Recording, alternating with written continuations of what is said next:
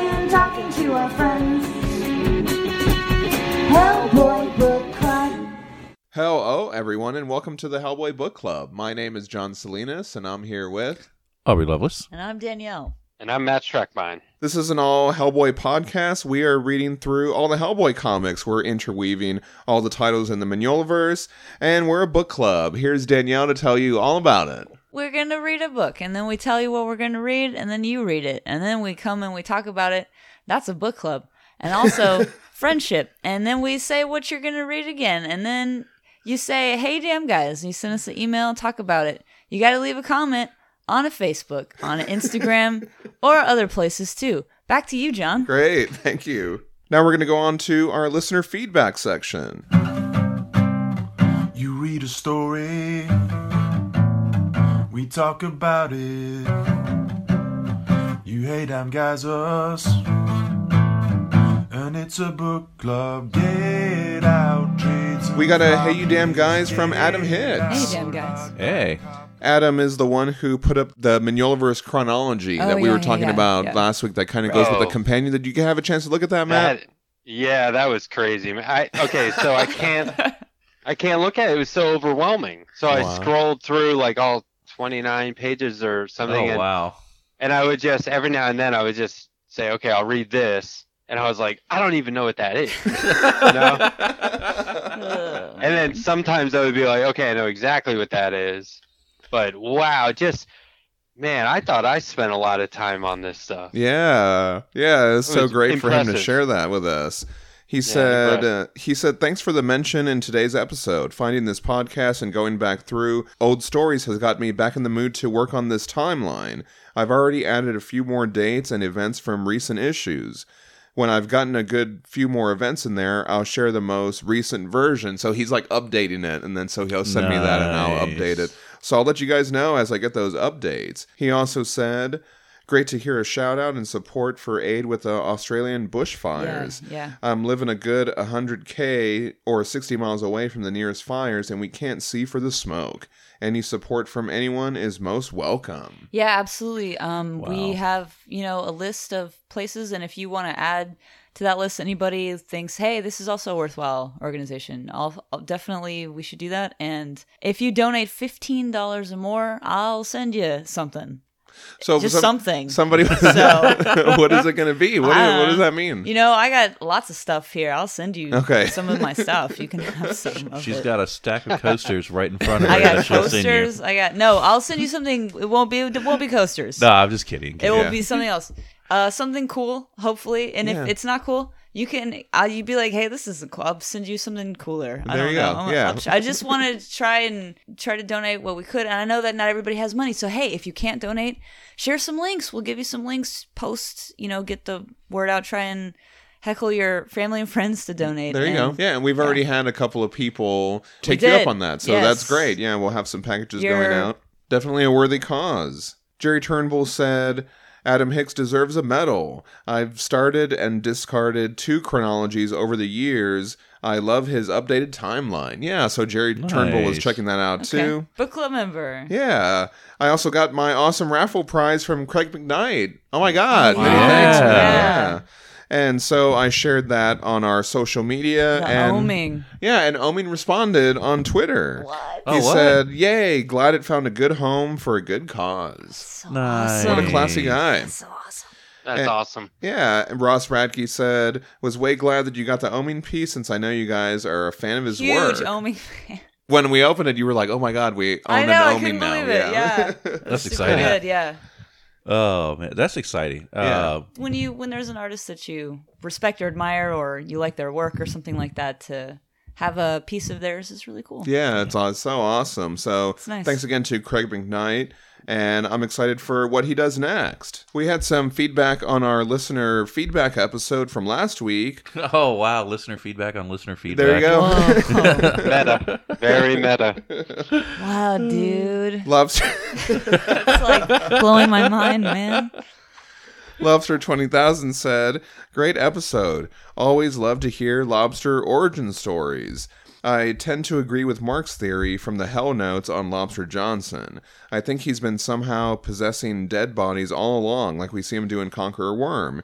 He doesn't really seem different from his thirties appearance at all in Conqueror Worm. He still has a physical form, bleeds, et cetera. And it would explain a lot of the weirdness going on with him, even in the thirties. I love the theories you guys discussed. The Watcher Ghost idea is amazing, as is the idea that he might be talking to some cosmic being, Sledgehammer style. Very excited for the episodes on Metal Monsters of Midtown, and especially the Pirate's Ghost. Zonjić's art is on a whole other level there. Yeah, awesome. Thank you. I'm so glad he enjoyed all those theories. We had we had a pretty good discussion on that. Talked about ghosts. Yeah. I like the way you say go go go go. Go go go go ghosts. At Benny Decker on Twitter, he said, after showing my daughter, almost seven years old, some Lobster Johnson trades, she made me this picture, and she drew Lobster Johnson. Super really cool, yeah. I Very re- good. I retweeted that on Twitter, and Zonjić actually responded to the tweet. Nice. Oh, nice. And he said, easy number one, if you ask me, that includes Mike's covers. Nice, nice. Nice. Cool. Yeah, that was so awesome to see. Mark Tweedale, he had some feedback. He said to Matt, yep, I'm your foreign cousin sitcom replacement. Little known fact, in Australia, Matt is pronounced Mark. It's also spelt Mark. Okay. That's awesome. All right. That was a good one. All right. He also said, thanks for the shout out on the Australian fires. We need all the help we can get. Matt, I know you don't agree with my theory about the lobster, but I feel like we're on the same page, because that element of there being more going on than we know, and we'll probably never know, is so important to a good lobster comic. Bring on the theories. None are right and none are wrong. The lobster is unknowable. But you know what's funny about that is, maybe I do disagree, but I would default to his theory over my own. Like if somebody said, what's going on here? I wouldn't go, well, here's what I think. I'd go, well, Mark Tweedale says. Right, right. You know? So there is a hierarchy we have to... There you go. And he also talked about Knives Out. He said he didn't know anything about it except that Rian Johnson directed it and Daniel Craig was in it. Literally every other actor in there was a surprise. I didn't even know about Chris Evans' Jumper. My God, that movie was so good. I'm sorry. I was saying you to drink water right when you said that. No, but that's, yeah, super good. And we were also talking about like movies and trailers and all that. He said, if there's a movie I'm really excited about, I just mute all associated words until I see it. That way I don't even see the discussions about the trailers or reaction videos or anything. I'm pretty sure the YouTube algorithm thinks I hate Star Wars because of that. Mm. That's actually not a bad thing. Yeah, that's right. Not a bad thing at all. And that's somebody who loves Star Wars. Right. No, yeah, right. You, you want to stay as far away from any discourse as yeah. you possibly can. It is all worthless. Oh, yeah, I know. I decided after this last go around, I'm just I'm done with just reading so about Star Wars. Tiresome. It's exhausting. No more reading about Star uh, Wars. Definitely no more. Look, I just want to watch my nerdy space wizard movie in peace. Leave yeah, me alone. Exactly. It's like you said, it's a movie about a nerd, nerdy space wizards. There you go. Most of it takes place in the desert. It's completely baffling. Nobody knows why. It's fine. Before we read the story, I just want to give you a heads up. There is a content warning, you know, on this story. We've talked about this before with some of the Abe Sapien stories, but, you know, there are some real dark and kind of real moments in these series, and I want to make sure that we just give you guys a heads up in case you don't want that in your day-to-day. Yeah. You can listen to this episode another time. There you go. All right, and now we're going to go on to our book club episode for the week. This week we're talking about Lobster Johnson, Metal Monsters of Midtown. This is a three-issue miniseries published from May to July twenty sixteen. Covers and art by Tonči Zonjić, colors by Dave Stewart, and letters by Clem Robins.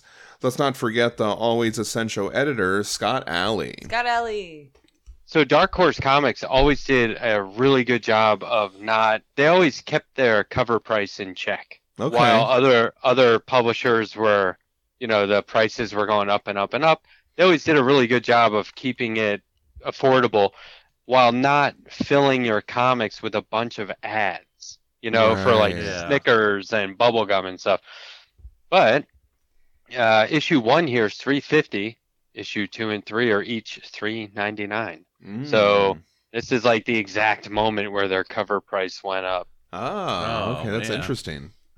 Yeah, for what it's worth.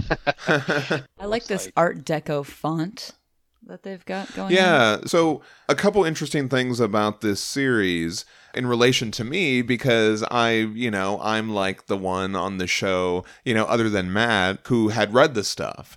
And so now we're starting to get into stuff that I haven't read. And I actually had never read this trade. There's two main reasons. One is I'm missing one of the issues to Metal Monsters of Midtown. Oh. I'm missing issue two. And so I just never got it. And so I never read the story because I wanted to wait until I had all three issues to read it. Totally feel you on that. And right. then the the story that we're going to read next week, The Pirate's Ghost, I ha- actually have all the issues of that, but I've never read it because I didn't read this one. You know what I mean? I didn't want to read them out of order because there's been a continuity with the characters. And so I haven't read any of this stuff in this trade. So this is kind of exciting to be able to read this stuff for the first time. The other thing was there is an awesome interview with Tonči Zonjić and Mark Tweedale in a Multiversity article. Thank you, Matt, for sending me that. Sure. And uh, there's a great part where Zonjić is talking about the cover to the trade. And so he talks about how, but the first three trades, they have a lot of colors and a lot of characters. And then the second three trades all have one primary color. Satan Smells a Rat is a red cover. A Chain Forged in Life is a blue cover. And then this is a yellow cover. And he talks about in that interview with Mark Tweedale that he was going to make this multicolored and really detailed with all these different elements in it. And then he he couldn't he wasn't satisfied with it, and he stayed up from noon until seven the next day trying to figure out what to do with it. And finally, he just took out all the color and left it yellow. And then he liked that. Yeah. And he also wow. and he also mentioned that this font that Danielle was talking about is hand done. Yeah. And so he said that he was really proud that he didn't have to redraw the font or the faces. So those were from the original, you know, kind of draft of the cover. Yes. Yeah, and he good. actually took away elements to give it kind of that, you know. Sometimes uh, that's what you got to do. Yeah, it's really great. And so, um, yeah, I wanted to mention that. So I'm going to post that Multiversity article. I love a hand-drawn font. Yeah, it's really nice. It's a, it's a good job. We also have the actual cover to the issue. Zonjić also did these great covers that have the lobster against these giant monsters. There's three different monsters, and so each cover has a different, uh, or robot. I keep saying monster, but they're robots, yeah. Um, you had something that you wanted to say about that, Matt? Yes, I have a minor rant. Awesome. So I've probably said this before about Lobster Johnson, but Lobster Johnson comics are just one giant homage to the classic pulp. For sure. Magazines like Argosy, Amazing Stories, and the most popular probably is Weird Tales, which found its way into the Hellboy universe. Right, even. yeah. And for what it's worth, Lobster Johnson encapsulates the best parts of those old stories. Like, I always think to myself, if I traveled back in time to, say, the early thirties and wrote a Lobster Johnson story or, like, you know, acted like it was my own idea and gave it to one of the editors at those magazines, they would be like, you did it. This is what we've been trying to do. You made the perfect oh, right. pulp story. But, you know, then, of course, they'd say, could you maybe have the main character attack people based on their cultural origins a little more because, you right. know, they were yeah. that was... racist back then. Sure. So, but I digress. So at, at any rate, to me, this is where Hellboy got his sense of adventure and heroism. From the Lobster, because right. he read those comics yeah, yeah. as a kid, right? But actually, he got them from the old pulps, whether he knew it or not. And so for us readers, these Lobster Johnson stories are reminders that comics in general have a sturdy foundation in the classic pulp. Yeah. So, you know, if that makes sense. So Hellboy is inspired by the Lobster, which it's the creator's wink to the readers that there's a long history of these types of stories. And I love that because we're being clued in to all these other written works in real life through this modern version created purely out of nostalgia. And I think that the cover art for Lobster Johnson comics in particular has always paid the most homage, whereas, you know, the stories inside are much more original. These specific covers for Metal Monsters of Midtown. When I first saw issue one, it took me straight back to the works of some of these authentic pulp magazine cover artists like Frank R. Paul. He's credited as being the first guy to make a living by painting spaceships. He's like one of he's oh, like wow. the father of science fiction art. Yeah, I think he's the first guy to ever illustrate War of the Worlds. Oh, okay. Um, These have a very War of the Worlds kind of look. That's what I thought of when I was looking at them. Yeah, and so if you look at Frank R. Paul's work, and, you know, there's other guys too, like Lawrence Stern Stevens, and there are dozens of them, but these are kind of the forefathers of the art. If you look at their work, you'll go, oh yeah, there's had to have been a moment. I mean, I'd be shocked if these robots weren't directly inspired by their work, because they always illustrated the robots like living mechanical beasts. Right. You know? Yeah. Metal monsters, right? And they're, they're not just robots that are big and stationary and move slow. It's like they have tentacle arms and everything. Right, and, right. And they're real threatening, imposing figures. You know, then just I pulled out this book that I have. I sent you a picture of this earlier. Yeah, it's a um, really old pulp book. Yeah, so this book's been reprinted a bunch of times, but I have the first edition, which was released in nineteen seventy. It was actually a Christmas gift from my grandmother to my grandfather in nineteen seventy-one. Wow. Um, yeah, it says, "To my darling Stu, Christmas, nineteen seventy-one," right on the inside. So the name of the book is The Pulps, fifty years of American Pop Culture. So at the time it was originally published, these stories were fifty years old.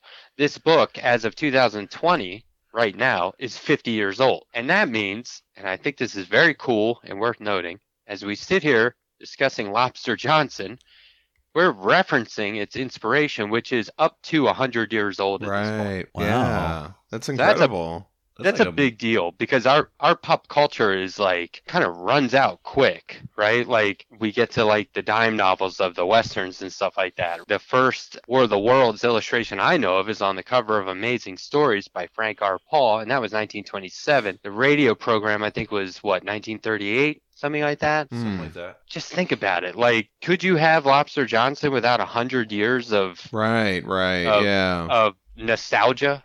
Probably not. So anyway, I thought that was very cool and just worth noting. But and also, I'd like it if everyone, if you haven't already, you don't have to, you know, read all the old pulps, because, like I said, there's a lot of stuff that just wouldn't jive nowadays, obviously. But the cover art is just amazing. Oh yeah, so, yeah. You know, and you can find that stuff all over the internet. I mean, when you have a hundred years worth of material, you can. You can pick just the very best stuff. I mean, you can yeah, definitely right. go like, okay, well, let's make a six trades worth of just the cream of the crop stuff. And that is definitely what this is. And I really like how, as the series has progressed in the historical fiction, you get those different elements of pulps. Like in this one, we're going to get the radio drama thing, which is kind yeah. of like, you know, uh, they had the Lobster Johnson listening to the radio in Get the Lobster, you know, and they kind of introduce all these elements, and it just adds another flavor, because it, it since it's gone for so many years, there's a lot of history in that too. Yeah. You know what I mean? Yeah. Pre-war right. and all that kind of stuff. And yeah, that is so interesting to think about. I mean, there are so many different things that you can do with that. It's no wonder that somebody said, we have this historical fiction universe, let's just make a character that lives in this timeline and pull all those wonderful things from these stories. That is so awesome. Thank you for sharing that, man. Sure. All right, and as we open up the story, I really love this. This is really incredible. We're just thrown into the action. We've seen this in a couple Lobster Johnson stories. It's Manhattan, nineteen thirty-six, and there's a giant monster robot attacking the city. The police are shooting at it, and almost as a narration to the whole thing is Cindy Tynan. She's doing a live on the scene report to the radio listeners. Unbelievable. One of the machines is lifting a police car off the ground just as easily as a man would a child, she says. It's still not easy to determine what their intent might be, but the two machines, the robots, are some thirty yards away, in front of the Watts Saving Bank at thirty-fifth and Dyer, and they haven't moved since. And so she's got this guy with him. I think his name is Payne. He's like her assistant or what? what he, producer. He's producer. the producer. There you go. And he's like telling her to wrap it up. And just then, they just narrowly avoid getting hit by this police car that's been thrown by the robots. She's uh, grown her hair out. Yeah, right. So that's another thing. Yeah, as we've seen Cindy, um, her hair's gotten longer over the series. I really like that yeah. detail. Thank you for pointing that out. And I also wanted to talk about the design of the robot. So we saw that first one on the cover, and here we kind of see the other two. So this one on the left, it almost reminds me of like those old-timey microphones, right? Yeah. Yeah, it does yeah. have that look to it. I don't know if it's old timey, but it's I figured it's like out a broadcaster's microphone. There you right, go, yeah. yeah. That's kind of a better word for it. I think Zonjić mentions this either in the sketchbook or in that interview with Mark Tweedale, but the legs, they kind of just go around in a circle and that's how it walks. It's good. It's really interesting. I really like that. And then the one on the other side is this kind of like taller robot. And what I really like about this also in that you got to really see this multiversity article with Mark Tweedale. I'll see if I can share the GIF, but it has a GIF within it of this robot moving the arm, and it kind of shows how that piston goes up and that wire That's extends. Cool. Yeah. You know what I mean? Oh. And then it comes back down. Oh, how yeah. it has those kind of tubes that. on its arm and stuff like that. So like they were yeah, all he... designed to be very practical. Yeah. You know, I really like that. Well, he had it figured out. That's just I wouldn't do that. Right. I wouldn't even think to do that. I would just make it look cool. But he's like, well, if it was in the real world, how would it work? And that's just that's awesome. More more well-rounded character. Yeah, and we've seen that in some of the other sketchbooks, like where he laid out the lobster's hideout, or when there's a car crash, he kind of lays out like where the car is coming from and like the, you know, trajectory. And so, yeah, he really thinks about all these different things. After the close call, the producer runs off, and I like Cindy just keeps reporting, right? The sound you just heard, ladies and gentlemen, was a police car hurled towards us by one of the robots. And suddenly they hear this loud boom. Cindy turns. What in Jehovah, one of the cops says, hey, up there. It's the lobster. It's the lobster.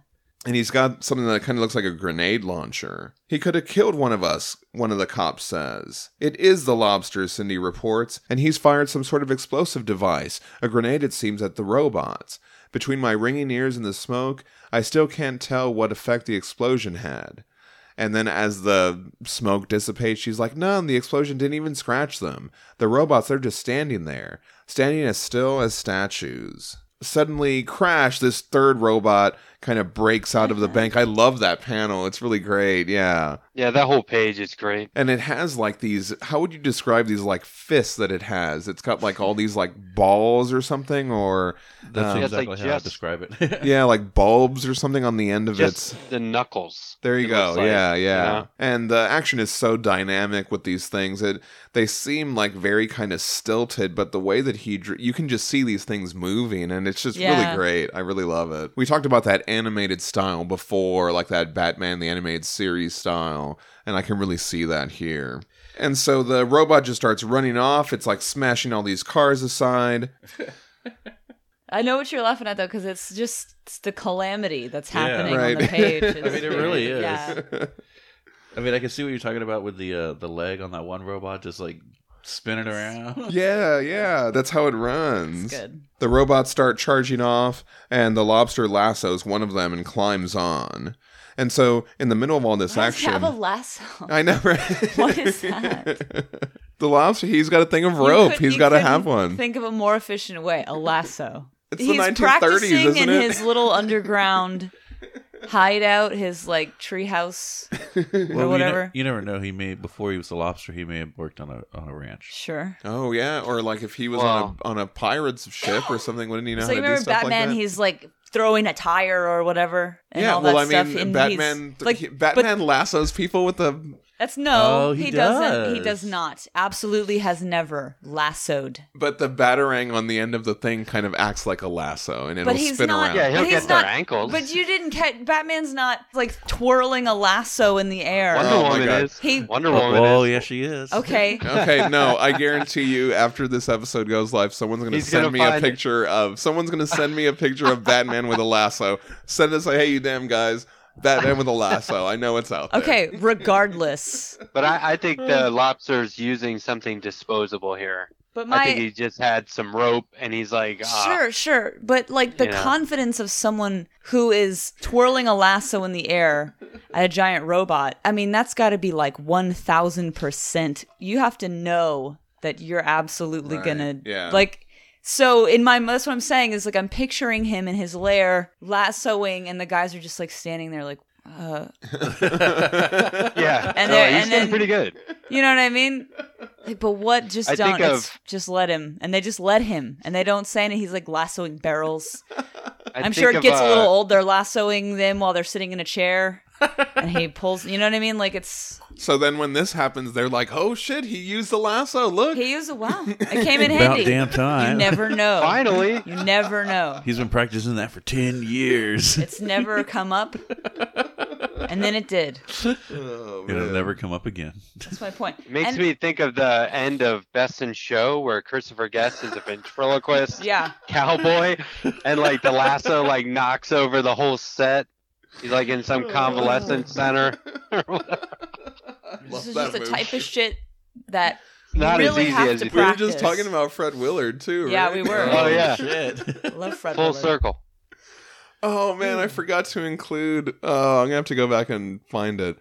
Ross Radtke was like... He was listening to the episode, and he was like, oh, it's in my messages. That's why I didn't see it in the Hey You Damn Guys. Hold on, wait.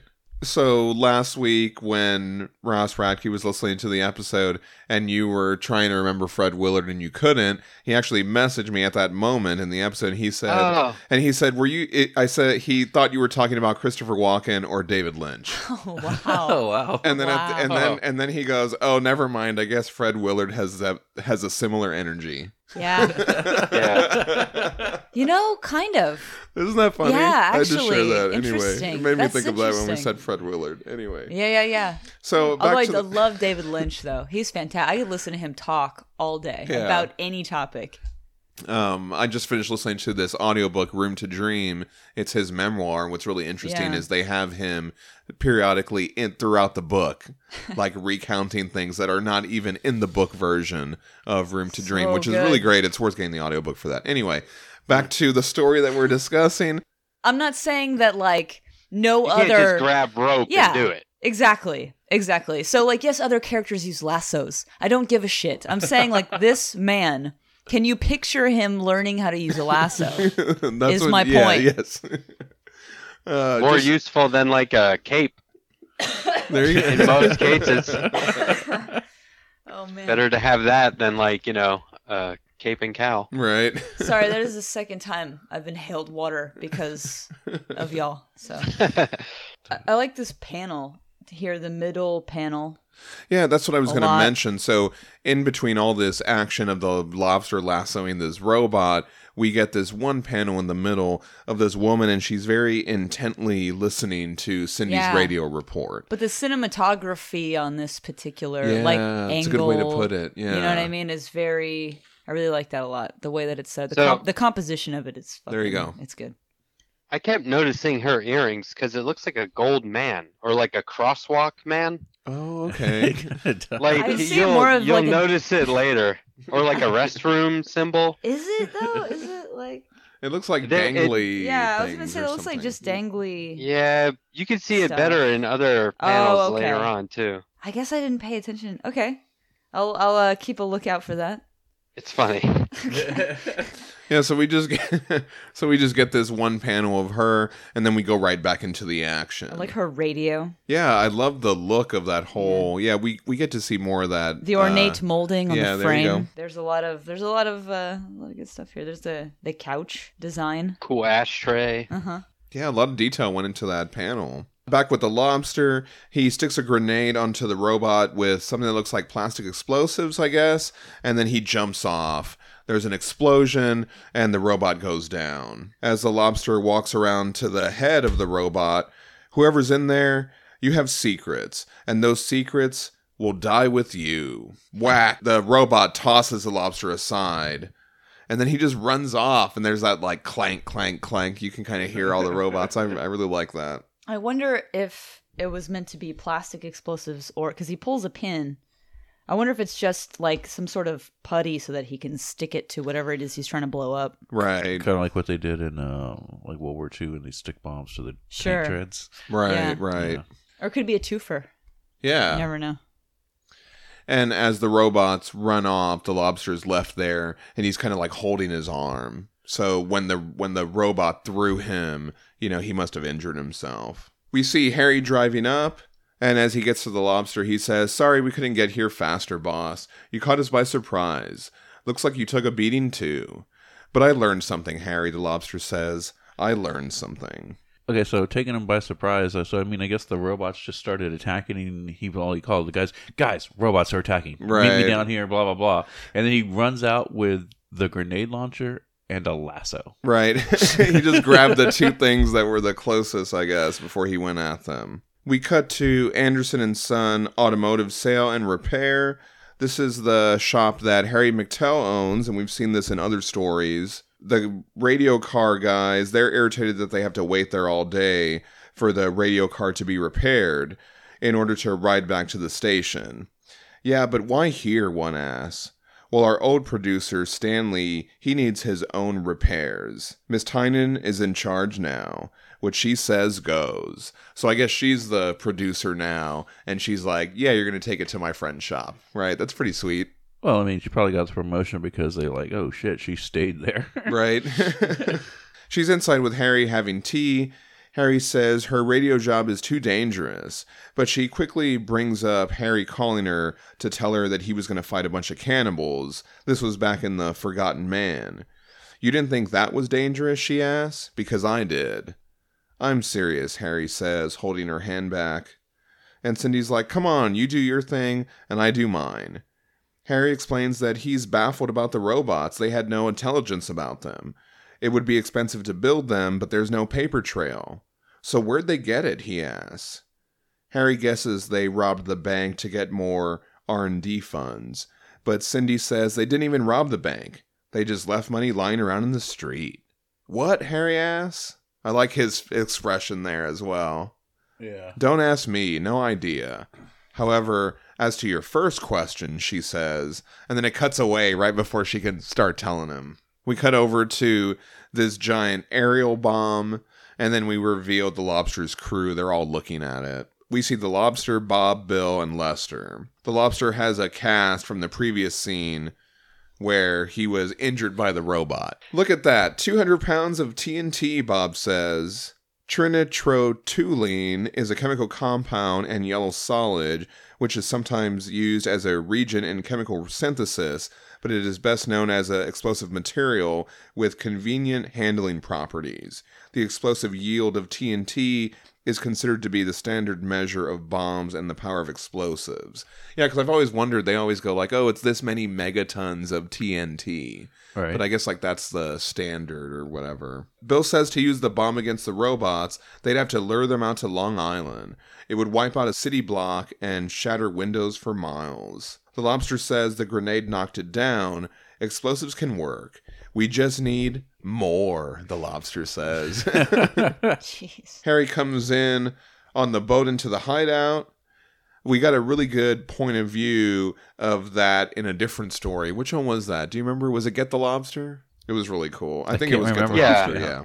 Well, wasn't that the one where in the original issue it was a different guy? Oh, yeah, yeah. That's right. They fixed it in the trade. I think that was that one. As Lester opens the gate, he asks Harry if he learned anything. Uh-huh. We need to read the society page more. And so in journalism, the society page of a newspaper is largely or entirely devoted to social and cultural events and gossip of the location covered. So Harry here thinks we haven't been seen at the Cotton Club enough. Cotton Club was a New York City nightclub from nineteen twenty-three to nineteen forty. And when Lester says all that stuff about the Cotton Club, Bill says, huh? Lester's just being an idiot, Harry says. I just thought that was funny. He always has to, Lester's always making a little comment. It's like Harry's getting tired of it. I just love that little thread. He explains to the crew that looking for a criminal connection might be a mistake. It's spring, right? Coming out parties, charity balls, one hundred dollars a plate dinners, the elite. So what? Well, Cindy tracked three consistent absentees from all this nonsense. Not reported missing, just not in attendance, see? All three are V Ps for Zinco Enterprises. Whoa. Whoa. Fucking Zinco. A major, Not good. Yeah, a major manufacturer of mechanized armor at their New Jersey plant. And get this, one of the missing is their chief mechanical engineer. And the Lobster's like, Cindy gave you their names. I want addresses, especially engineers. I want them ASAP. How about right now, Harry says, and he nice, hands him nice. over the info. I like that. So we cut back to that woman that we saw in that earlier panel. She was listening to Cindy's radio report earlier. She writes a letter and then puts a pistol in her purse. As she leaves, we can see the letter is addressed to whom it may concern. As she exits, the doorman calls her Missus Aliyev and asks if she's sure she doesn't need a driver. Not on this night, she says. And so we see her get into this blue car, and we'll talk more about the car later when that comes up. We cut to the pier, and we see these two kids. And this page is so yeah, awesome, right? I love the colors on this page so much. Really incredible. And it's, um, I took a couple minutes to look at this page and, and the next page as well, because the colors on these two pages actually are fantastic. The colors and just everything about them. They're just super good yeah. pages. And also... just this is a small thing, but like being able to illustrate something that big rising out of the water very, very quickly, it's it's so well illustrated. Like the way that the water sheets off the metal, the way that oh, yeah. the water is rising up. It's very dynamic and it's just good shit. I love it. Yeah, shout out to Dave Stewart whenever we can. But yeah, these are beautiful pages. And so these two kids, one of them is fishing. It's kind of funny because he's like, oh... Uh, I never catch anything out here. And the kid fishing says, late at night when no one else is around, that's when they come out. And then the robot bursts out of the water. I kind of, when I was reading this, I kind of, I was kind of like, uh, like it's very, it's good stuff. The pacing is great on that page. We these, cut comics, to, these comics are so aesthetically pleasing. Oh, yeah. We cut to Harry, Bob, and Lester in the car. They plan to go to Zinco's engineer's place. They call into the Lobster. Hang on, Lester. Change of plans. On a rooftop, we see the Lobster looking through binoculars, and the Lobster sees the robot walking through the city. And then we cut to the robot just wrecking shit, right? All over. The cops are shooting at it. Yeah, and you were just saying, like, it's aesthetically pleasing. Yeah. You know, uh, there's something about Zonjić's art that is just, um, it just goes so well with this series. And yeah. I think we've seen him do so much work on this title that, you know, even like, look at all the, well, I guess that would be Clem Robins, right? All these different sound effects. I really love how they're all kind of a different font and yeah, everything, yeah. you know? Yeah, I think his art is expressive, but also very clean. Yeah, yeah, that's what it is. That's a great way to describe it. The cops are shooting at the robot, and they hear a car speeding closer. And I love the pacing on this next page as the car drives up and it crashes into the foot of the robot, and then it gets crushed by the robot. It's like, oh no, we just saw the Lobster's crew in there. Yeah. uh, but now we see that they're remote controlling the car. We saw them do the same thing Classic in Satan Smells the Rat. Yeah, yeah, yeah. Even though we've seen them do it before, I yeah. was like, what the shit? I hope Lester wasn't in there. Uh, and so we see Lester, Bob, and Harry, they have the control and they're testing whether the car would be effective. Police have the guns. We had the car. I sure hope the boss really did learn something last night, Harry says. And he looks behind him and we see the Lobster. He's climbing a water tower. The Lobster launches that aerial missile. But he wasn't the only one who learned something, right? Well. The robot quickly turns its head. I like how it doesn't even really have a head, yeah. but there's but there's that little line in yeah. there. I just love all. Well, the- and then also the subtle the subtlety of the little lights on the side are elongated to um, give motion. You the sense oh, of motion. Yeah, yeah, that's what it is. Yeah, and then there's like the coloring and the line work is also kind of very subtly doing that. To take a, a shape like that and make it look like it's moving, you know, when it's, it's so yeah. minimal. And then the robot, it like deflects the missile with those weird knuckle things. Yeah. Yeah, that is so weird. What is happening there? It's is probably it a ma- magnetic magnetism, thing. Oh, yeah, I was okay, going to say. Yeah.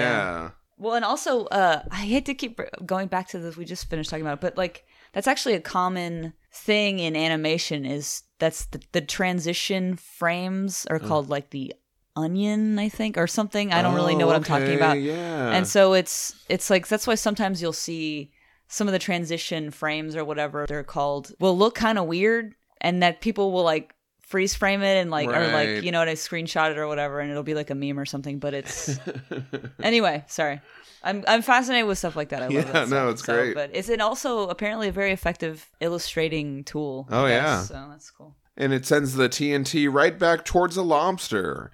And it explodes behind him. The lobster jumps down, and he lands right in front of the robot that's like reaching out yeah. for him with that robot hand. This is nitpicking, but I okay, I love the explosion and how he draws like the debris. Yeah. But it looks like the lobster doesn't have his casts on there, right?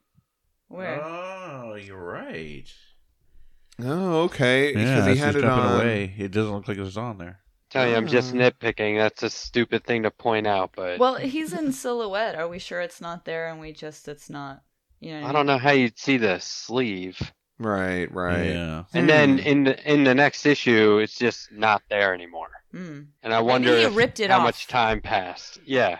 Oh, well, it's yeah. there in a couple of pages, though. He's there when it has the binoculars. Uh. So maybe like he it's just there again he... by the end too. Oh, it is. By the end of this issue, they're anyway, gonna have to I'm fix. Just... They're gonna have to fix that for the omnibus. I think he's just. It, it looks so good the way he drew it that it's just stupid nitpicking. It yeah, yeah. Oh, that is so interesting. I don't know. I I feel like that, that could be written off as he's he's in silhouette. I don't know.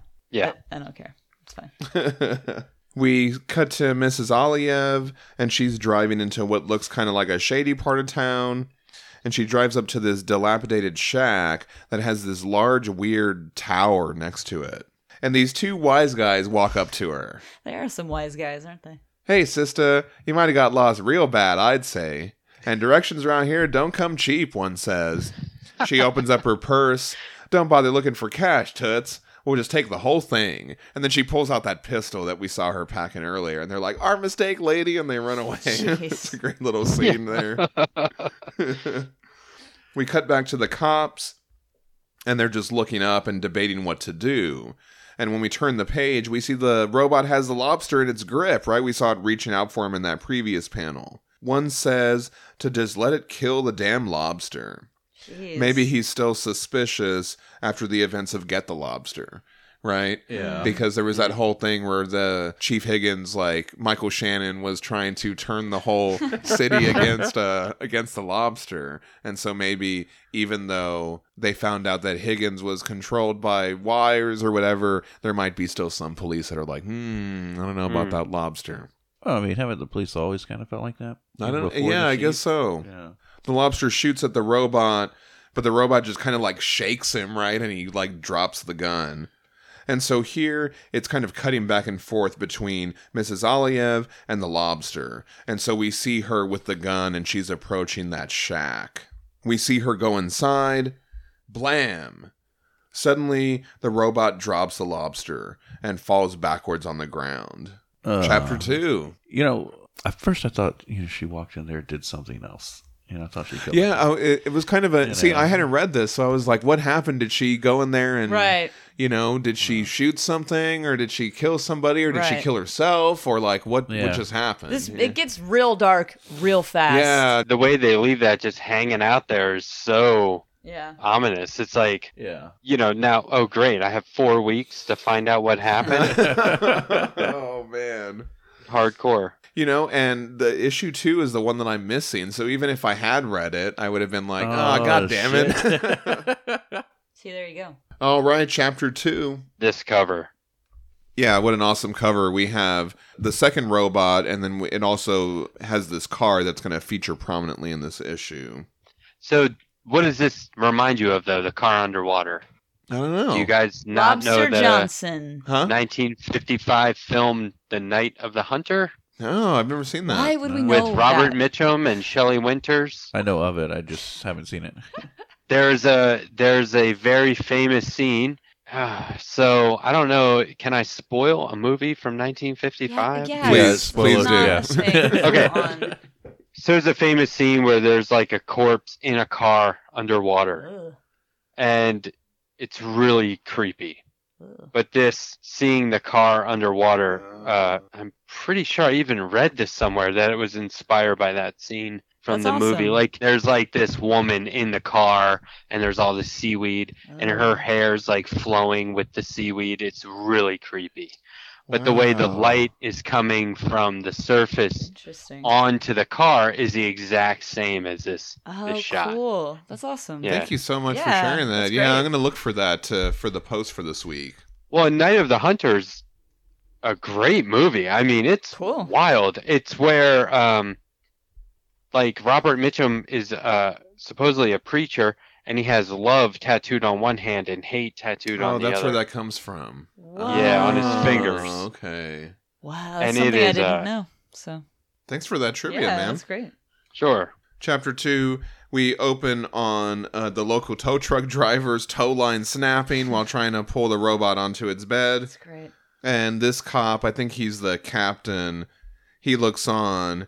And he says they'll get it into police custody eventually and find out what makes it tick. He also heard the Lobster was there last night. Or some nut dressed like him. Yeah, but either way, he ain't here now, the other cop says. And so we see the Lobster rappelling down the side of a building. He's going to Missus Aliyev's apartment. And he finds the note that says, "To whom it may concern." The Lobster opens it. "We have lost our souls," it reads. And I just fucking love this page so much. To whom would that concern? He, uh, the Lobster. He knew he knew someone was gonna he knew someone was right. gonna come, right? Yeah. She, or she, she she knew someone was gonna come, yeah. Right. Well, yeah, I know. It's just like you don't even have to address that. I just love the idea of a letter that says "to whom it may concern." Yeah, and it just says it. "We have lost our yeah, souls." There's That's just, a very Trent Reznor thing to do. It's very awesome. And like, I mean, after I saw this page, I went onto Tonči Zonjić's website to see if it was for sale. Like, that's how wow. much I love this page. I just thought it was it's a good so page. cool, it's man. It's a great page. It's just really great. Um, I wonder if the lettering is Clem Robins or Tonči oh, Zonjić. Yeah. Did you find it, if it was for sale or not? It's not. Ugh. It's not. This would be a fantastic page. Yeah, this would be a have. great page. So that's. Just want to point out a couple things. One, his arm healed. Okay. Two, oh, right. he's using a rope to rappel, which is probably also his lasso. Right, that's oh. why he always has the rope with him. Makes sense. Excellent. So, you know what I'm gonna say about his arm. You know what I'm gonna say about his arm though is it was the Vril energy that uh, gave him oh, some healing shit. powers. Yeah, so. You're absolutely right. You know, that goes along with last week's discussion. A wizard did it. Mm-hmm. Some cosmic eyeballs. Yeah. Back at Anderson and Son Automotive Shop, Bob tells the Lobster they got what he wanted. He's talking to him on the walkie, and he tells him the guy we're looking for is Emin Aliyev, Bob says. He owns a nineteen twenty-eight Castagna Isotta Fraschini Roadster. Oh, and it's dark blue, he says. Also known as the Isotta Fraschini Tipo eight A, this was a luxury car made by the Italian manufacturer Isotta Fraschini. The engine could produce one hundred fifteen to one hundred sixty brake horsepower. This was the most powerful mass-produced straight-eight engine in the world at the time. In twenty twelve, a barn find of an unrestored nineteen thirty-one Isotta Fraschini Tipo eight A was publicly offered for the first time since nineteen sixty-one, and it fetched one hundred eighty-six thousand five hundred dollars. In March twenty thirteen, a restored nineteen twenty-nine Isotta Fraschini Tipo eight A sold for four hundred seventy-three thousand dollars. Nice. A nineteen twenty-nine Coupe de Ville version of the car was featured in the nineteen fifty movie Sunset Boulevard. And all that's from Wikipedia. I always liked the design of the cars in the nineteen thirties and forties. Yeah, it's really cool. Yeah. I didn't realize it was such a rare car and it had all this kind of prestige yeah. behind it, you know? Yeah.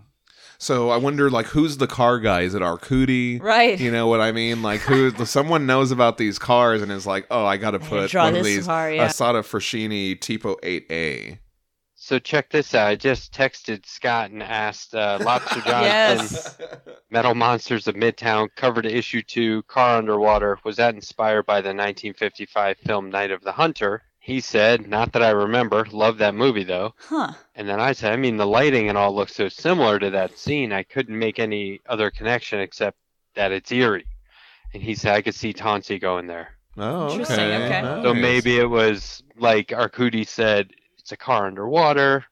Oh, okay. and then the artist ran with it. But Wait, so yeah, it'd be interesting to know. Is Night of the Hunter the same car as Isotta Fraschini Tipo eight A? Well, I have no idea. Okay. But, uh, interesting. I wonder. I just feel like the car in the movie is older. 'Cause, and also, I mean, they would have had to really put it underwater. Mm. And I'm sure they're not going to do anything right, of value. Right, right. Still, yeah, still anyway, a cool reference, yeah. So if you know that movie, and then you read in a comic book script, and you're the artist, there's a car underwater, that's your point of reference. Sure. Yeah. Night of the Hunter, especially for something that takes place, you know, in this era. In the garage, the Lobster doesn't see the car. Um, he sees all these other Rolls Royces. The phone rings in the shop, and it's Bill. He tells the crew that he's in Riverside Park. Better have the boss come up and meet me here, he says. We cut to the Lobster with him, and so Bill's talking to him. We, we're thrown right in the middle of this conversation. He just says, drove right off the bank and into the water, just about here. Tied up the boat and called Harry fast as I could, Bill says. If I had my oxygen converter on me, I would have gone down myself. And so I guess that's this little, like, oxygen breather that the Lobster's putting on. It, it just sounds old. Yeah. It, it sounds yeah. It sounds like a precursor to, like, a rebreather, and rebreathers are only in fiction. Oh, okay. Yeah, that seems made up. That's part of the pulp history, right? I guess. Yeah. In, like, I wonder right? if it's Vril powered. Would you just, yeah. I think it takes oxygen out of the water, like the way fish's gills work. Okay, that would be cool. You wouldn't need oxygen tanks. Yeah. yeah. Ever for anything. And it's kind of, I mean, I, I do think it goes along with this pulp thing, because you can just have something like that. Yeah. It's an oxygen converter, okay. You know what his mask looks like to me? Have you ever seen those, like, you turn it upside down and then turn it right right side up again? It makes oh, it sound yeah. like a cow. the oh, yeah. cow, yeah. That is what it looks like. I don't know why it looks like that to me. But so the Lobster tells Bill to start asking around with Lester, because I know someone saw something, he says. And then we see him dive in the water.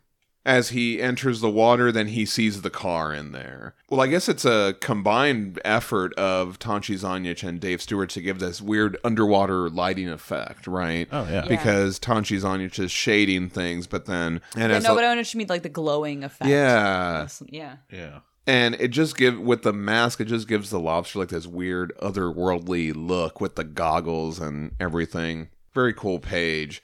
And so he goes up to the car, and really good pacing as he goes down and he opens up the door. And then as he opens it, we get this effect of like all the air kind of rushing out or all the water.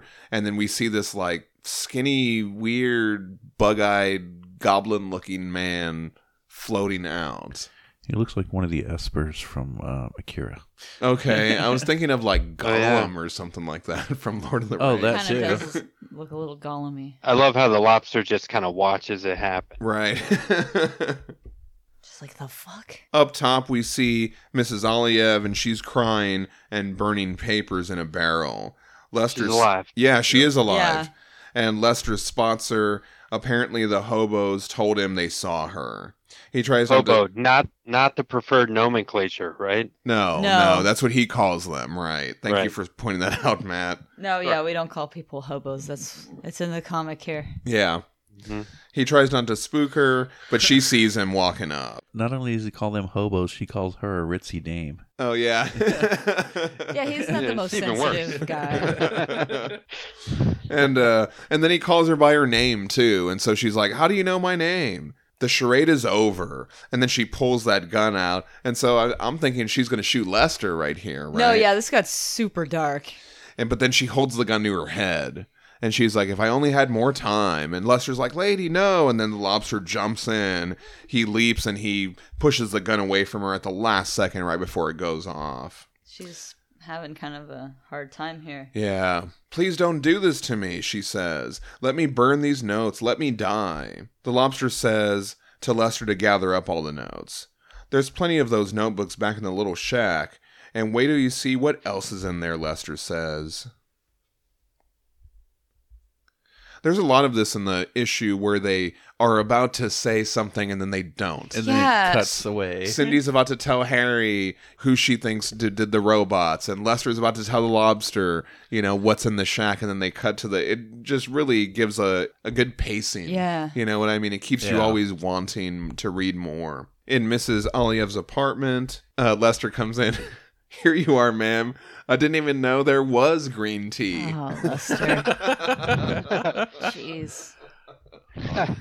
Oh, I love those little comments. It's yeah, good. It's great. Aliyev tells the lobster that when she saw his leather jacket, she thought he was the police. But now that I know who you are, I'm guessing neither of us wants to involve the police, Miss Aliyev, the lobster says. So please tell us everything, and quickly. I don't pretend to know everything, but I'll tell you all I can, she says. It began last summer when my husband, Emin, was vacationing in China. He was an expert spelunker, you see. He enjoyed the underworld, seeing things few others had ever seen. And so we get into flashback mode, right? We have Dave Stewart using those sepia tones again, right? Like we've seen in a lot of the other series. And we see Mister Aliyev, and he's spelunking down. That's why he always went on his own, she explains. Guides to whom he felt superior would circumscribe him, deny him those sights. But he was no daredevil. He was always very safe. Almost always. And so we see the line snap, and Emin falls down, and the light on his helmet also breaks. We just see him there in the dark holding his helmet. I think about that moment often, Aliyev explains, that instant of his total despair. Those seconds before it came to him, that glimmer of hope. I think of that moment before all this started. If only he had died right there. And so we see Aliyev, he sees this light within the cave. He starts crawling towards it.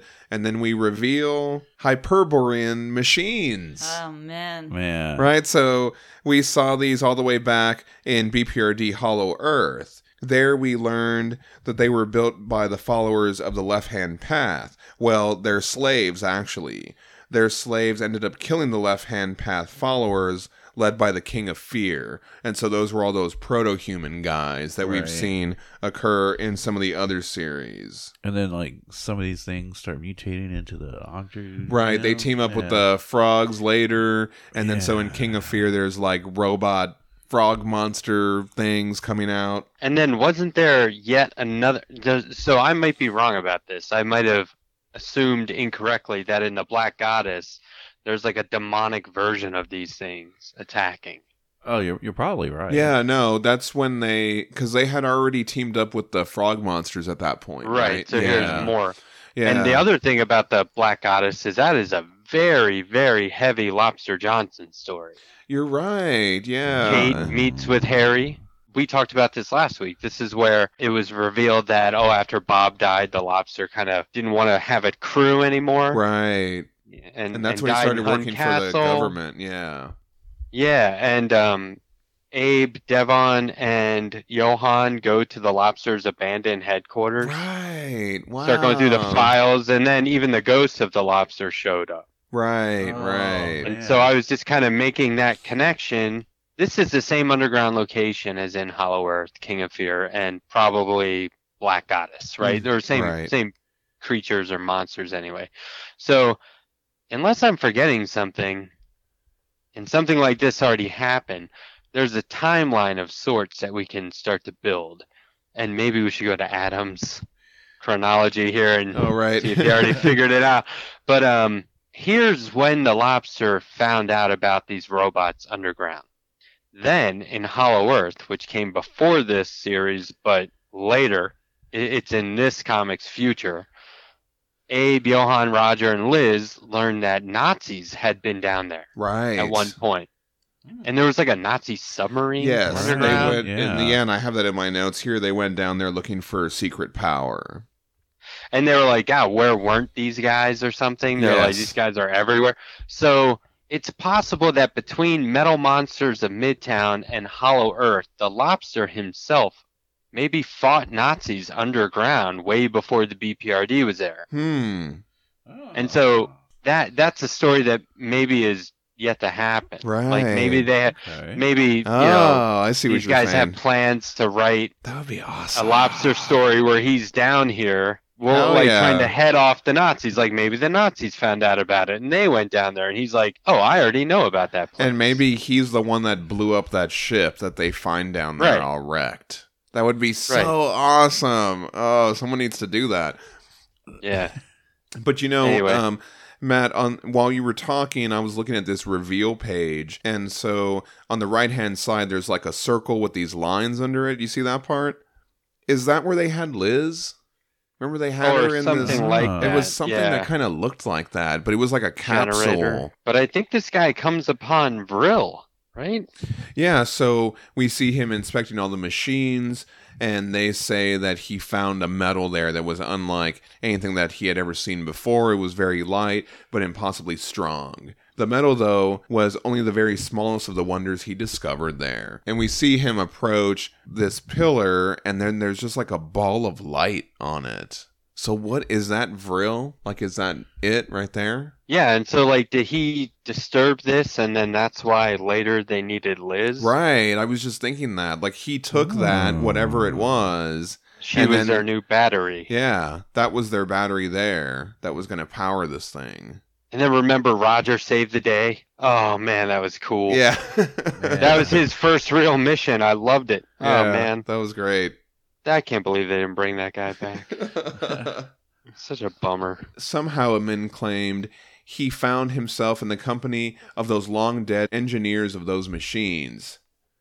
Well, I'm looking back at Hollow Earth, and they had Liz in something a lot different than, than oh, that one. Oh, okay, okay. Thanks for checking on that. Or whatever. Sure.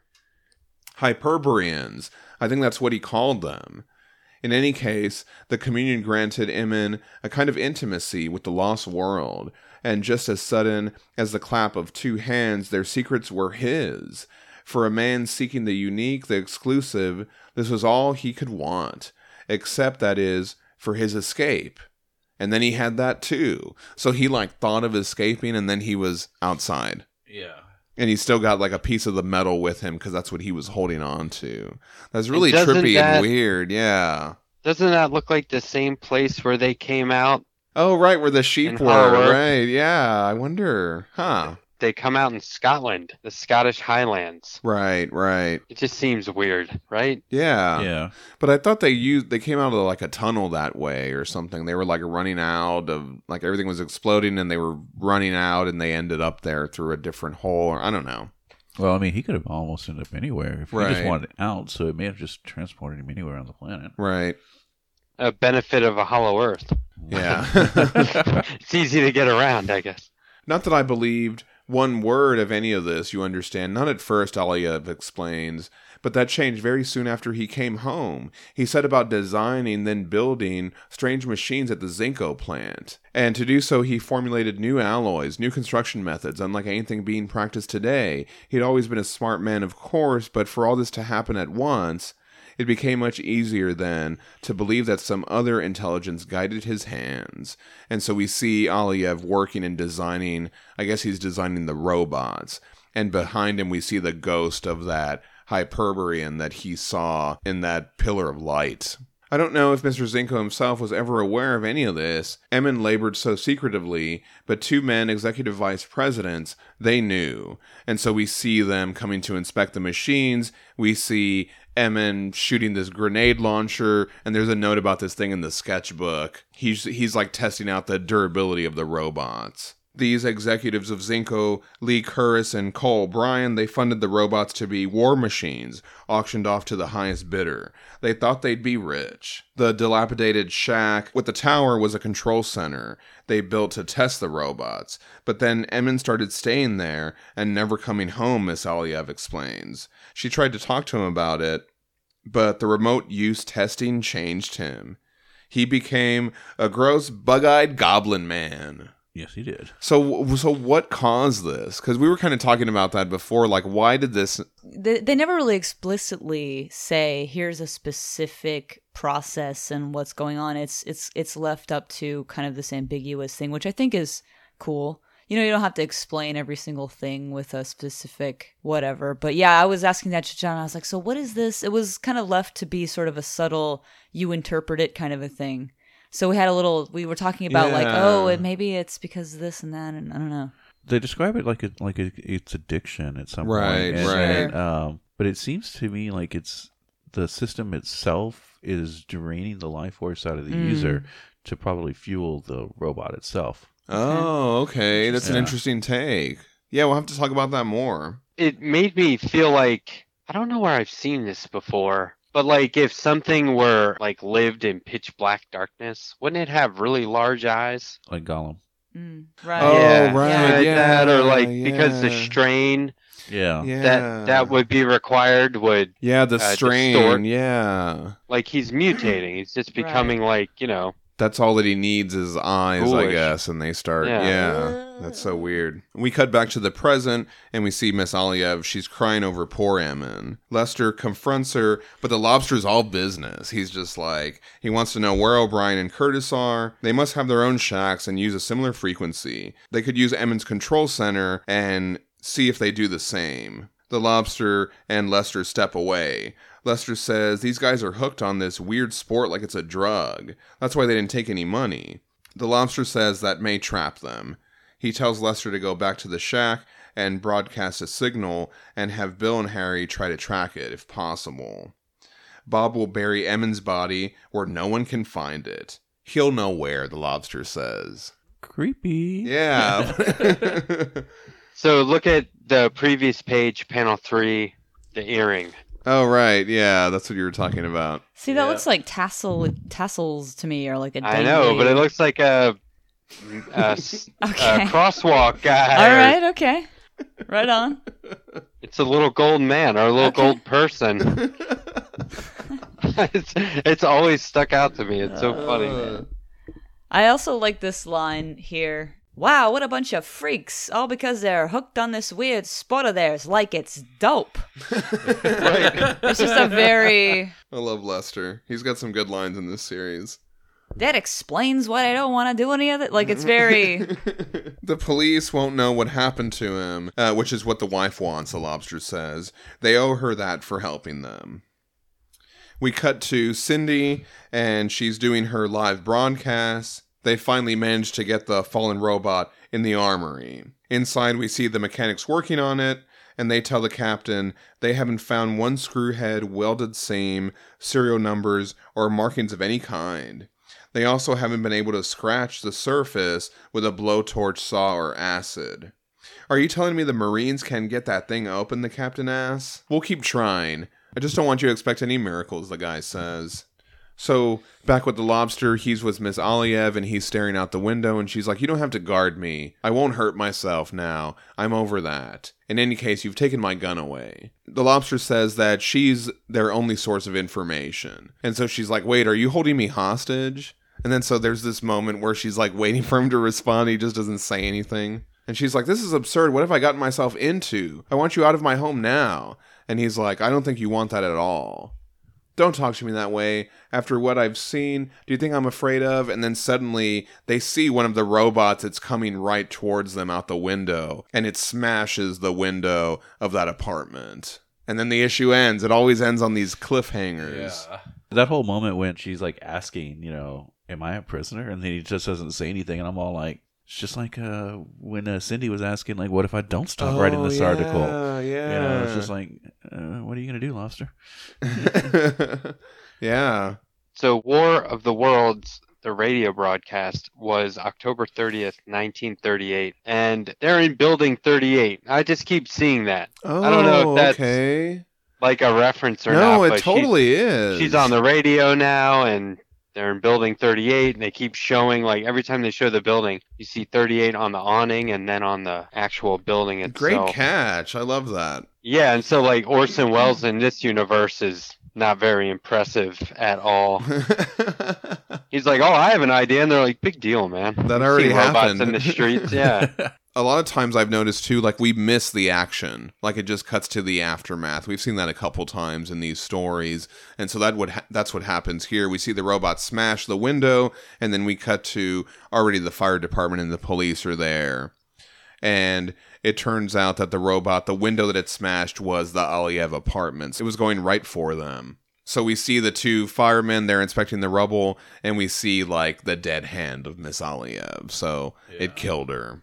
And then so they're like, oh, her hand's as cold as ice. Come on, you didn't really expect anyone to live through this, did you? You ain't been at this long as me. I've seen surprises more than... And then the lobster gets up from the rubble as they're talking about this. Holy Christ, the lobster! And I thought this was such a strange choice for this panel on the bottom. This view that they give of that, of him, it's just like the bottom part of his mouth and the claw. Yeah. I think that is so interesting, like... how they framed that. Yeah. Yeah. Someone yells from the bottom, did you find someone alive? No, sir, just a woman's body and maybe a ghost. Oh. Yeah, because he's all covered. He's yeah. all covered with all the debris. But that, but we were just talking he's about that ghost. Last week. And so, yeah, I just, uh, yeah. when I saw that, I was like, ding, ding. We cut to Lester and Bob, and they're at the shack. And Lester is telling Bob about the plan. The idea is, if we transmit a signal from here, the other operators of the other robots will do the same. That's how they communicate, Lester tells Bob. And so they'll try and trace the signal. Well, you don't want my job. That freaky hardware in there, it screws with your brain. You get addicted to using it like dope. And so Lester's like, I just hope I can figure out how to work the controls quickly enough to make the broadcast without it turning me into some kind of fiend. Oh, man. Oh, man. And then so we see the lobster come up, um, and he still has all the dust on him, but it does make him look like a yeah, ghost. And we've seen him in good. The ghost. We were just talking about the Black Goddess. Really interesting parallel. And the lobster says, we're going to have to do a lot more than send out a signal. And they're like, oh, what happened? And he tells them, you know, the robot... he killed Miss Aliyev. So one of them is transmitting. So let's pursue our trace. And the longer we can keep that frequency open, the lobster says, boss, what are you saying, Lester asks. And so here we got to see inside the shack. And so I thought this was such an interesting reveal.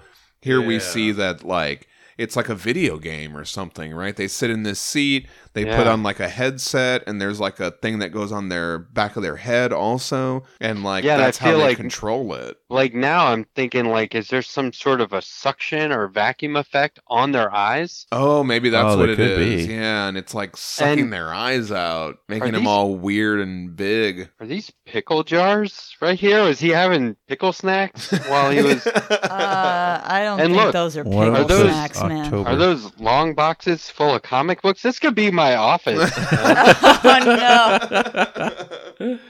No, Matt, don't become a fiend. Yeah, don't become a don't become a bug-eyed goblin guy. I'm a freak. Oh, man. This definitely looks a lot like, well, anyway. You're, Some, you're somebody's nurse? Mom's basement or oh, something. No. Oh, no. We cut over... to the police station where they were trying to take apart the robots, and Cindy's outside with Payne. He tells her that he just heard on the radio that one of those robots was sighted across town. And he's like, you think the police captain knows? If he doesn't, that's his problem, she says. Let's pack up now. I love how she says that. She's like, that's that's not my problem. She's all about getting the story first. Oh, yeah. She has like a legit mug outside. Nowadays, that would be Starbucks or something like oh, that. Right, oh, yeah. Right. I feel he, like the lobster has a thermos, right? What's that giant thing hanging off the back of his belt? Is oh, that like yeah. a coffee thermos or chicken soup? It has to be like uh, oh, maybe you know, some concoction. Maybe the thing. Lasso is in there. Oh, actually. That's right. Yeah, yeah, that's probably what it is. I like well, the idea of him coming around with a, with a thing of chicken soup. Yeah. All like... yeah, some ghost. We see the police captain and the marine guy, and they're talking about uh, how much they would need to blow open the machines. And the captain's like, the sooner we get this done, the better. And suddenly we get this one panel at the bottom of just the light coming on. That is so cool, the way Dave Stewart yeah. did that. Because it's the light that's inside the dome. We see the robot get up off the thing. It like snaps all the cables that are holding it down. And it just bashes out through the front of the police station. Um, Cindy and Payne just narrowly avoid it again. I noticed on the side of the car here, it says American Radio Company. I couldn't find a reference to that. I think there is an American radio something. The third word is different, but it wasn't until nineteen sixty-nine or something. Or it's something the like American that. Radio Company. Yeah. Well, there was also an American Broadcasting Company that became A B C. There you go. So maybe they're just playing off of that. Payne says, geez, that was close. What do you suppose got that gadget working again? I don't know, Cindy says, but let's see if we can find out. And so they start chasing the robot in their car.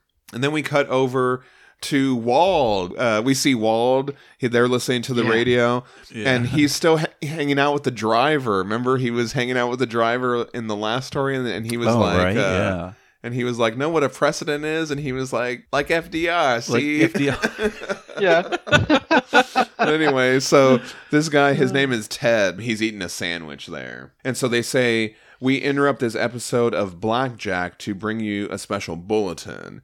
Blackjack Justice was a podcast radio drama series in the style of an old-time radio private detective show, written, directed, and produced by Greg Taylor for Decoder Ring Theater. It followed two detectives, Jack Justice and his partner, Trixie Dixon, who divided the voiceover narration duties on the show. So I thought this was interesting. Black Jack Justice is a podcast, a current thing, but it's made to sound like an old-timey radio show. Oh, wait, mm. what? And this is a comic cool. book that is current, but is made to be like an old-timey pulp story. Oh, wait, so they're That's referencing cool. an actual real podcast that's going on right now.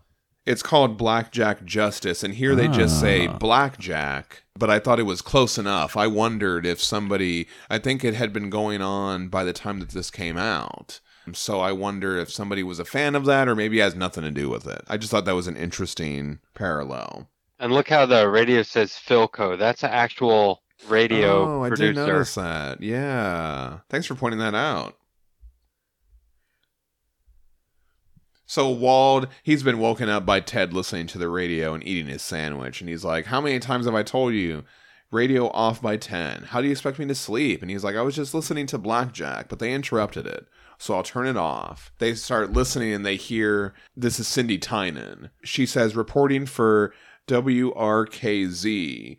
So there actually is a W R K Z branded ninety-nine point seven The Blitz, but it's in Columbus, Ohio. Yeah, I found that same radio. Oh, cool. Oh, so okay. So that's an actual radio that was made by Philco. Do yeah. you happen to, do you happen to know what year it was made, or does it say? nineteen thirty-seven. So maybe there's an earlier one, but it's called a Philco Model three seven six one zero T Big Bullet Table Radio. Wow, nice. Cool. Thank you for that.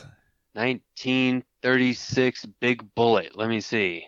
Yeah, it's like the same thing. That's awesome. Okay, so Badass. What is the nineteen thirty-six model? six ten T Big Bullet. Yeah. Nice. Just, awesome, just man. It's a different year. Oh, that's cool. So Walt is all of a sudden interested now that he hears Tynan. He's like, that's a news lady who almost got me killed in thirty-two. And so they start listening. Um, and he's like, hey, make me one of those grilled cheese sandwiches. I just thought that was a funny line. Yeah. When I read that, I was like, I want a grilled cheese sandwich. But I also thought it was funny because, like, Ted is about to eat a sandwich, and he's like, no, you go make me a sandwich. So does Ted have to stop eating his sandwich to go make him one now? Well, he is the boss. So right, right. Yes, yes, that's exactly what has to happen. The police's capture of one of the metal Goliaths has backfired, Cindy reports, as their former prisoner is now marching down Ninth Avenue. And this reporter suspects she knows the marauding monster's destination. And we see it approaching the police station. And then here's another one of them, too. So they're like, oh, no, there's two of them. We're dead. But then the other one starts punching. They start fighting each other, right? So this is the one that the Lobster's controlling. Yeah, that is such a great reveal. I love that. Harry and Bill are talking to Lester on the walkie, and they're looking for the third signal. But there's no buildings or antennas, no towers. You want to check with the boss on this? They ask Lester, and he says, no, you and Bill just keep looking. Right now, the boss has his own problems, and brother, is he acting weird? And so we see the Lobster, he's hooked up to that contraption, and he's controlling the robot. It kind of looks like, um, so, the image reminds me of, like, the pilot from um, an Alien when they go into the ship. Oh, right, uh, yeah. Yeah, so, they call him the Navigator or something. Yeah, what they call him? Yeah. Something like that. I can't remember.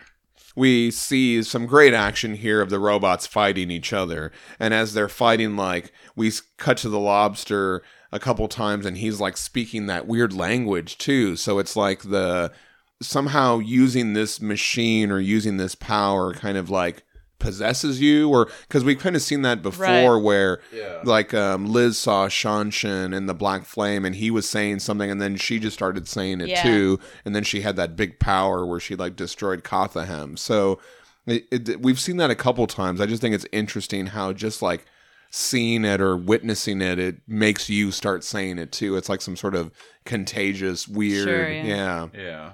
Uh, it's Hi- like they're speaking in tongues, right? Yeah. Yeah. So I always assumed it was like the ancient Hyperborean, whatever. But I mean, I always assumed it was, I always assumed it was, that was that language right. that they were speaking. As the robots are fighting, we see the police captain and he's like, all right. He's all like cheering one on. And they're like, you must be nuts. How can you cheer for either one of those monsters? I'm not, the captain says. I just like a good fight. But it made me think of The Broken Equation, where they're seeing the two kaiju monsters fight in B P R D, right? And they're like, "How oh, can right. you?" They're like, "How can you root for one or the other?" And they're like, "Well, what does he? What does Eno say?" I can't remember, but it's basically like, you know, root for one to kill the other, or something right? Like well, that. I think they were rooting for the one that looked like a man, basically, like the one oh, that was more right, humanoid yeah. or something like that. But anyway, and Cindy is reporting the robots fighting. She says, "This sudden turn of events, this conflict between two of the metal titans. All I can say is it makes Lewis and Schmeling," and then she's and then she's cut off.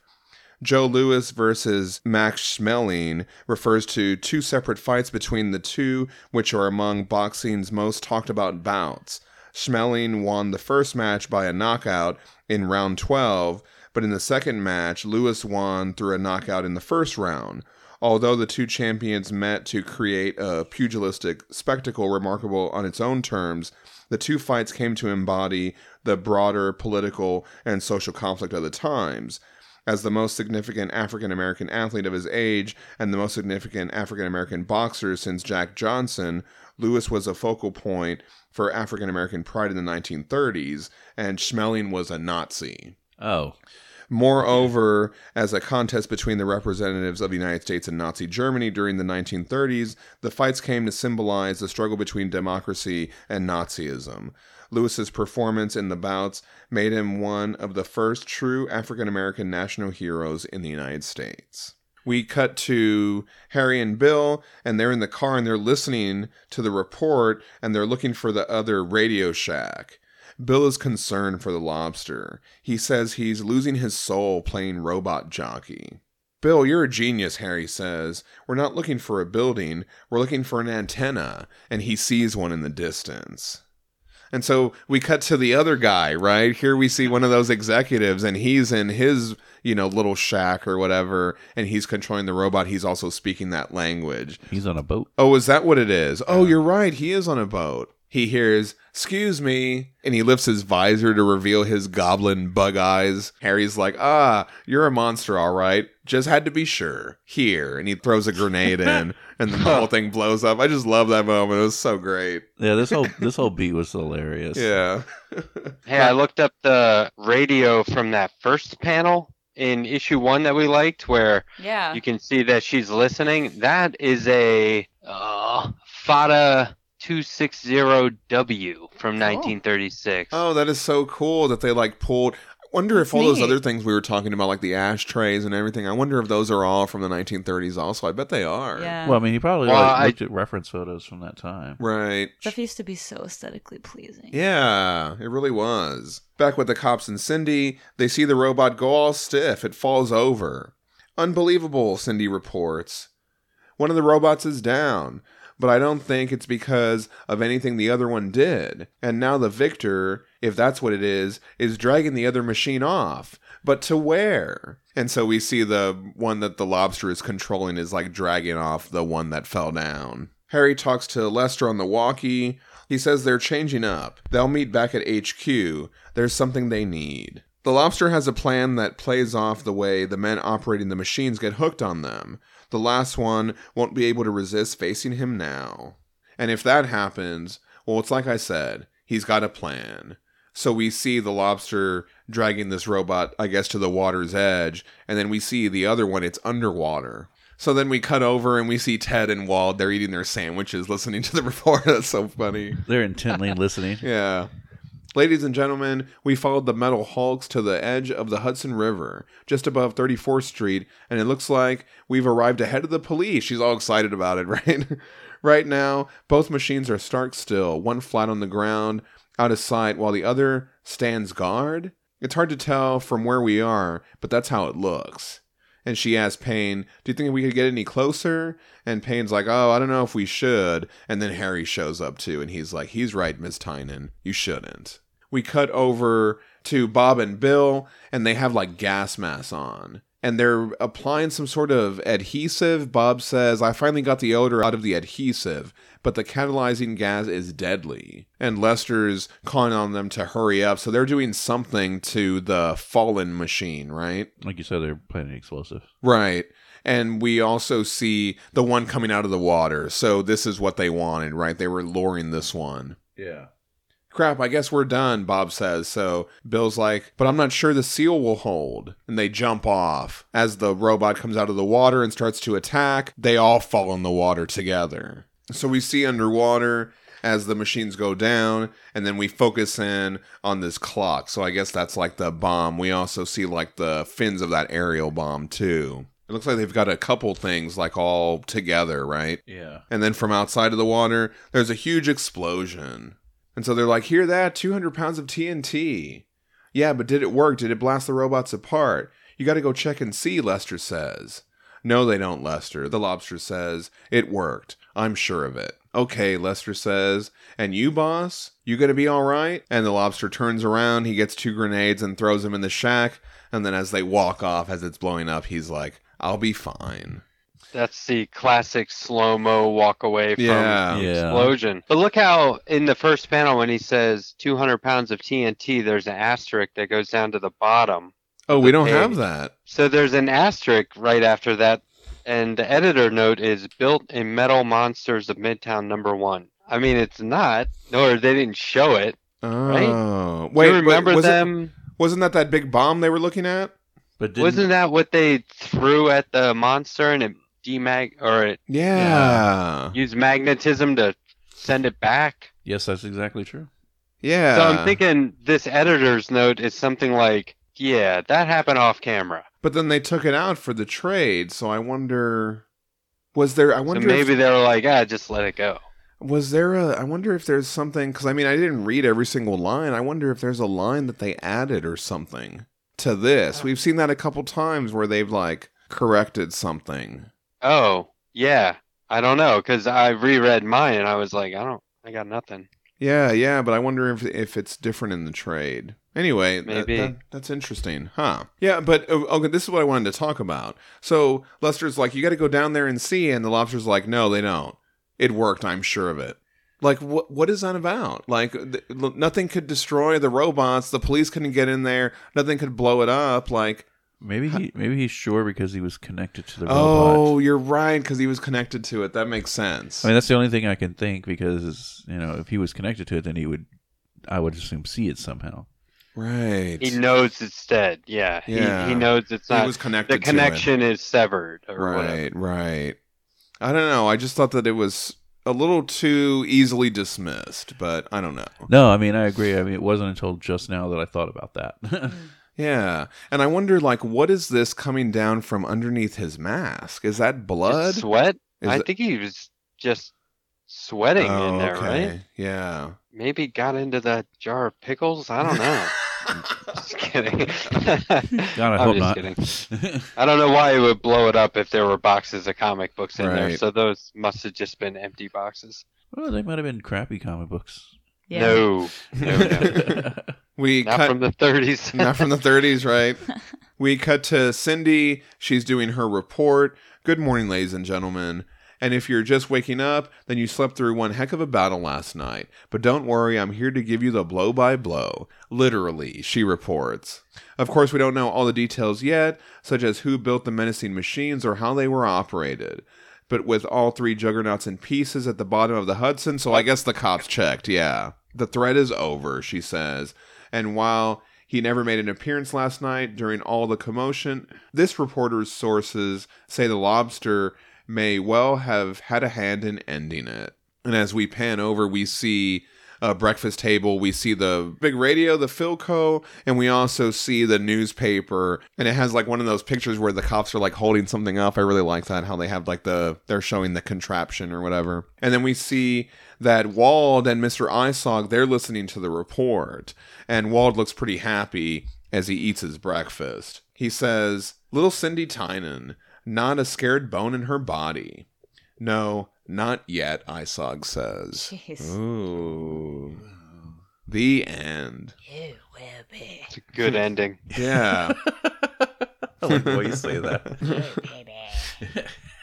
So I want to cut over to page one fifty-two in the tr- digital trade. I'll never cut over to page one fifty-two. No, you better. Trade. That's what we're doing on the podcast now. Okay, I guess I will.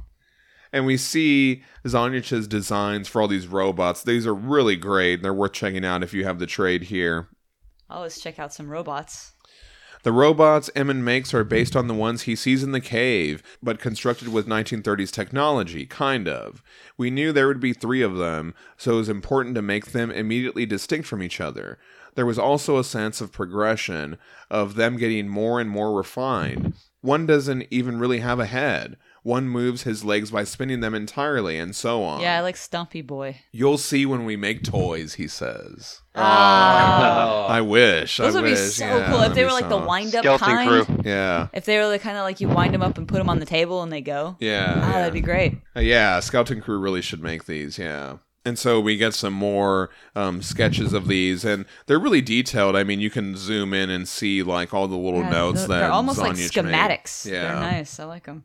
The final shapes came together fast enough to be suspicious, but there is still a much larger pile of stuff that didn't work. Some closer to the Hyperborean ones, but less interesting or too complicated to draw. The last one here is obviously from the wrong decade. And so you see, yeah, it kind of looks like a nineteen fifties right. robot. We also see his designs for the shack and for the oxygen converter that the lobster wears. We see his designs for Emil with his bug-eyed goblin face do transformation. Not, do not like that. And we also see the proto-bazooka. The proto-bazooka. So we it was in one panel where he was shooting it, and uh, Zonjić writes, "The proto-bazooka on which I spent far too much time on, considering it only appears in a single panel." That's great, though. And so it is pretty, it's pretty detailed how it works, and everything is like detailed in there. We also see some of the outfits. So the outfit that Missus Aliyev wore, and then we also see Cindy's outfit. He says, "Cindy's is entirely based on a fantastic photo of Barbara Stanwyck in the same blue outfit." Love it. He says, "I added the red hat in the clutch, so I did something." Barbara Stanwyck was an American actress, model, and dancer. She was a stage, film, and television star, known during her sixty-year career as a consummate and versatile professional for a strong realistic screen presence. A favorite of directors including Cecil B. DeMille, Fritz Lang, and Frank Capra. She made eighty-five films oh. in thirty-eight years before turning to television.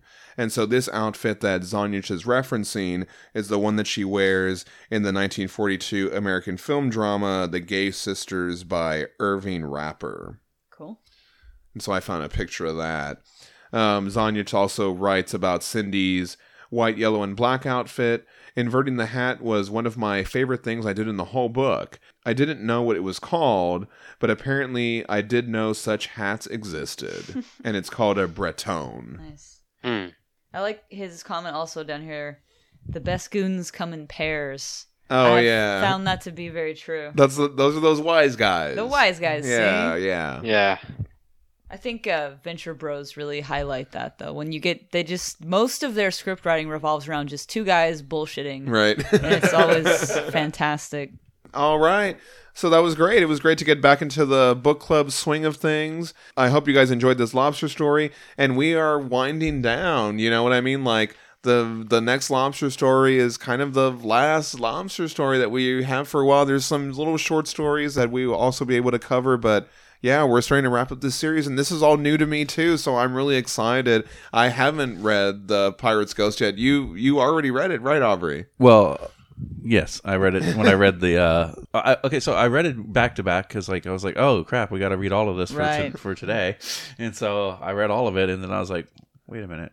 So you've read a thing that he has not read. Yeah. Oh, so We're wow. in a weird space of time right yeah. now where Aubrey's read ahead of me. So yeah, that is so interesting. Up is down. It's so weird. Cats, cats, and dogs and cats living together. Mass hysteria. Oh, man. I don't know how you guys resist. For, uh, for me, it's just a, it's just workload. Like I like recorded on Friday.